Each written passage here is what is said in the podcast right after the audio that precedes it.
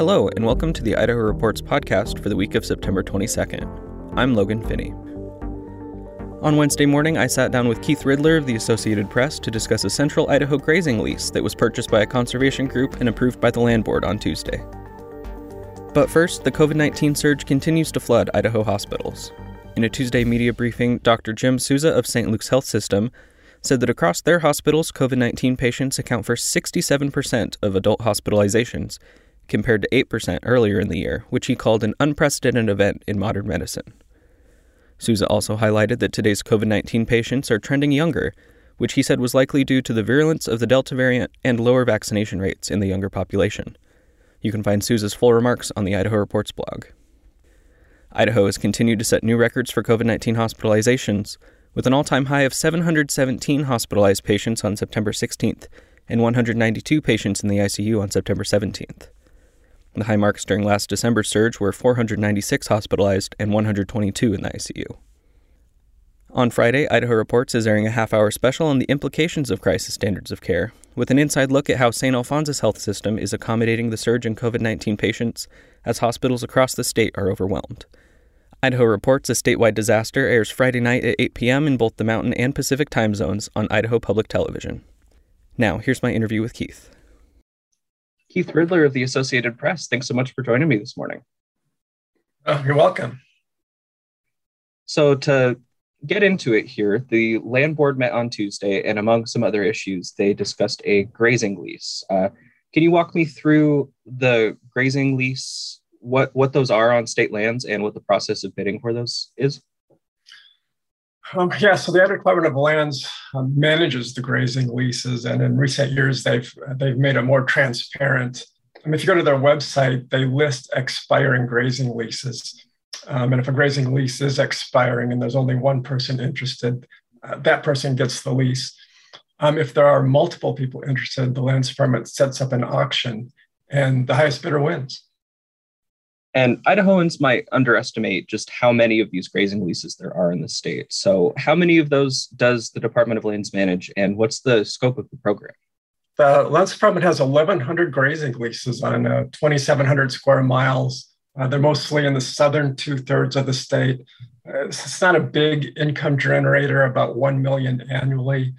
In all, there are about 3,900 square miles of state land, and timber is the, the big moneymaker, about 60 million annually. Uh, the money goes to various beneficiaries, but mainly public schools. And so for this specific lease that was on Tuesday, who were the, the parties that were interested that put it up for auction?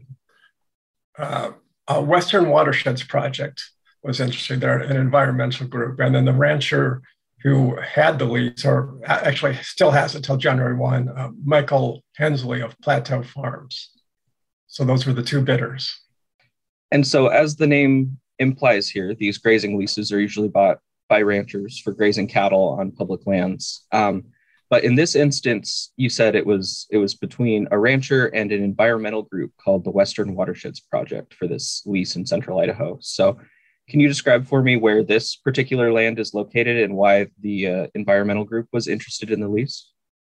Sure. So it's 620 acres. It's in the Stanley Basin. It's about 20 miles south of Stanley.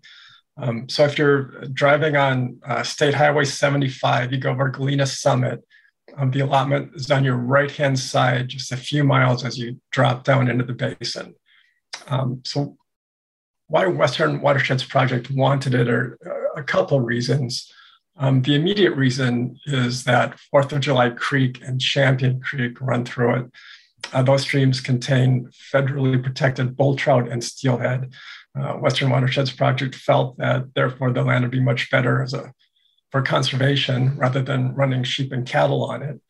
Um, bidding on that started at 250, went up to 8,200 uh, before Western Watersheds won. They'll, they're also going to have to pay a fee of 800 annually to retain it. And that's based on how many sheep and cattle the lands department uh, has authorized to run on it. Uh, Erik Molvar, the group's executive director, of course, he said that there's no plans to run sheep and cattle. Um, it's also to, important to remember about Western Watersheds Project. Um, their stated goal is to end livestock grazing on public lands. Uh, you know, I'm not sure there's any group in the Western US that has more animosity from ranchers than Western Watersheds Project. And it's probably because they're successful. Um, they mostly deal with grazing allotments offered by the US Forest Service and US Bureau of Land Management on federal land. And, and they typically are in court on those things and they very often win. Um, so they're getting involved in a, you know, a state grazing lease is unusual, unusual, but they have done it before. Sure. And I've seen in your reporting that some folks in the ag industry are concerned that this could start happening more with, uh, with state leases, these environmental groups like the Western Watershed Project outbidding the ranchers for these leases. And what kind of issues does that present on the, the state level? You know, it's hard to say how this is going to play out. Um, I mean, if, it, if there are more conservation groups bidding for these leases, it could be of course, less livestock grazing on state lands, but it's important to remember this the 620 acres that Western Watersheds Project got is a, a, pretty unique piece of ground. And it's a small piece in a big watershed. And even Molvar said it's just not a financially viable way to achieve conservation on, on a large scale. And also, you know, lease when winners have some responsibilities. They have to keep invasive species out. Um, and so I, I don't know that there's going to be a lot of targeting of state state grazing leases. Um, you know, plus they these leases are typically for 10 to 20 years, so they don't come up a lot. Um, but I guess we'll see going forward. Multiple competing groups were interested in the lease, and so that took it up for auction through the Department of Lands. Where does the land board fit into all of this? So the land board directs the other Department of Lands and you know, the board needs to sign off on all these business deals. And they do that monthly at their land board meetings that are open to the publics and the, the land board is comprised of five statewide elected officials. They're all republicans right now. That's uh, governor little governor brad little attorney general lawrence wasden secretary of state Lawerence Denney state controller Brandon Woolf and superintendent of public instruction Sherri Ybarra.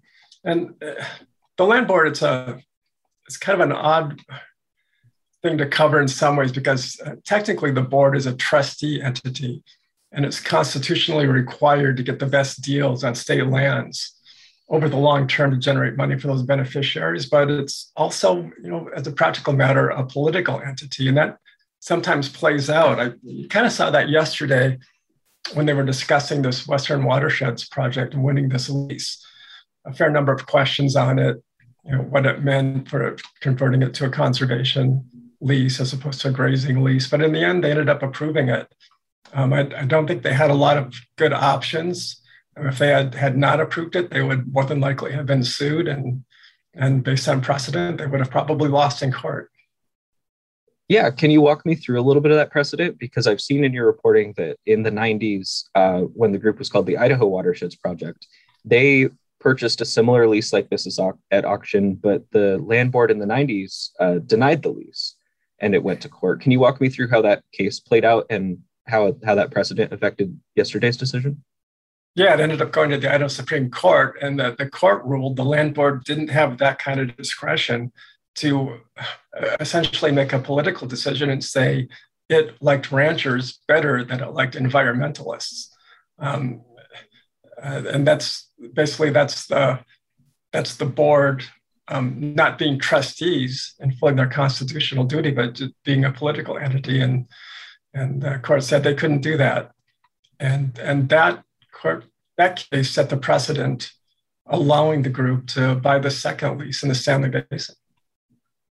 So the court essentially said the land board's hands are tied because it's their job to get the best return on the investment for financial beneficiaries, not to set policy? Essentially, yeah. I mean, the, they have to take politics out of it. I mean, I, I didn't cover the board back in the 90s. Um, obviously, in Idaho, it's a it's kind of a ranching state. There's a lot of support for ranching, and the and the board felt that uh, they could just inject pure politics into it. And the court said that was a violation of their constitutional duty, essentially, and and that they couldn't do that. Um, and you know, uh, and Molvar said that the Western Watersheds Project still has that lease. So there's always been kind of this push and pull between conservation and wildlife groups versus the agriculture, ranching, and farming folks. Um, how do you see these these two groups perceiving each other and their their relationships with land management? I don't see a ton of cooperation at the moment. Uh, you know, ranchers I've talked to um, say they're the best land managers because they need to keep the land healthy and productive. And of course, you know, conservationists say, I mean, they're the best managers because they'll remove, you know, what they say are, you know, livestock that cause overgrazing and allow invasive species such as cheatgrass to flourish. And I mean, Western Watersheds Project stated goal of, of ending public land grazing doesn't leave a lot of room for negotiation. Um, and there are, you know, there are though in Idaho forest collaboratives that have had success, and I suppose it's possible there could be rangeland collaboratives. And I know there's some work in that direction, but um, from, I've, from I've seen so far, most of these disputes end up in court. Do you think there's a chance that this issue will come up in the next legislative session, or is there any policy or lawmaking that the legislature could do to influence this in the future? Uh, you know, I've covered the legislature for a number of years now, and it's, it's anybody's guess what the Idaho legislature will do. Um, on, on this one, it's it's it's tough to imagine they'll tackle it because you know it seemed to me they'd have to change the Idaho Constitution, you know, with regard to how the land board's responsibilities let them make you know, their des- decisions. I mean, it, it would have, have to be something to allow the board to inject politics into it. Um, and that could be to the detriment of the beneficiaries. Um, so I, I, don't see it, but you know, next year is an election year, so who knows? I'm not making any, any predictions on that one. Yeah, we are in the reporting business, not the predicting business. yeah, that's been wild in the legislature the last few years. So I mean, I just can't say. Well, Keith, do you think there's anything else here that uh, that we haven't gotten to that's important for our listeners to know about? I, I don't know that the that Western Watersheds Project seems particularly interested in, in going for any more leases unless they have these high value environmental qualities to them.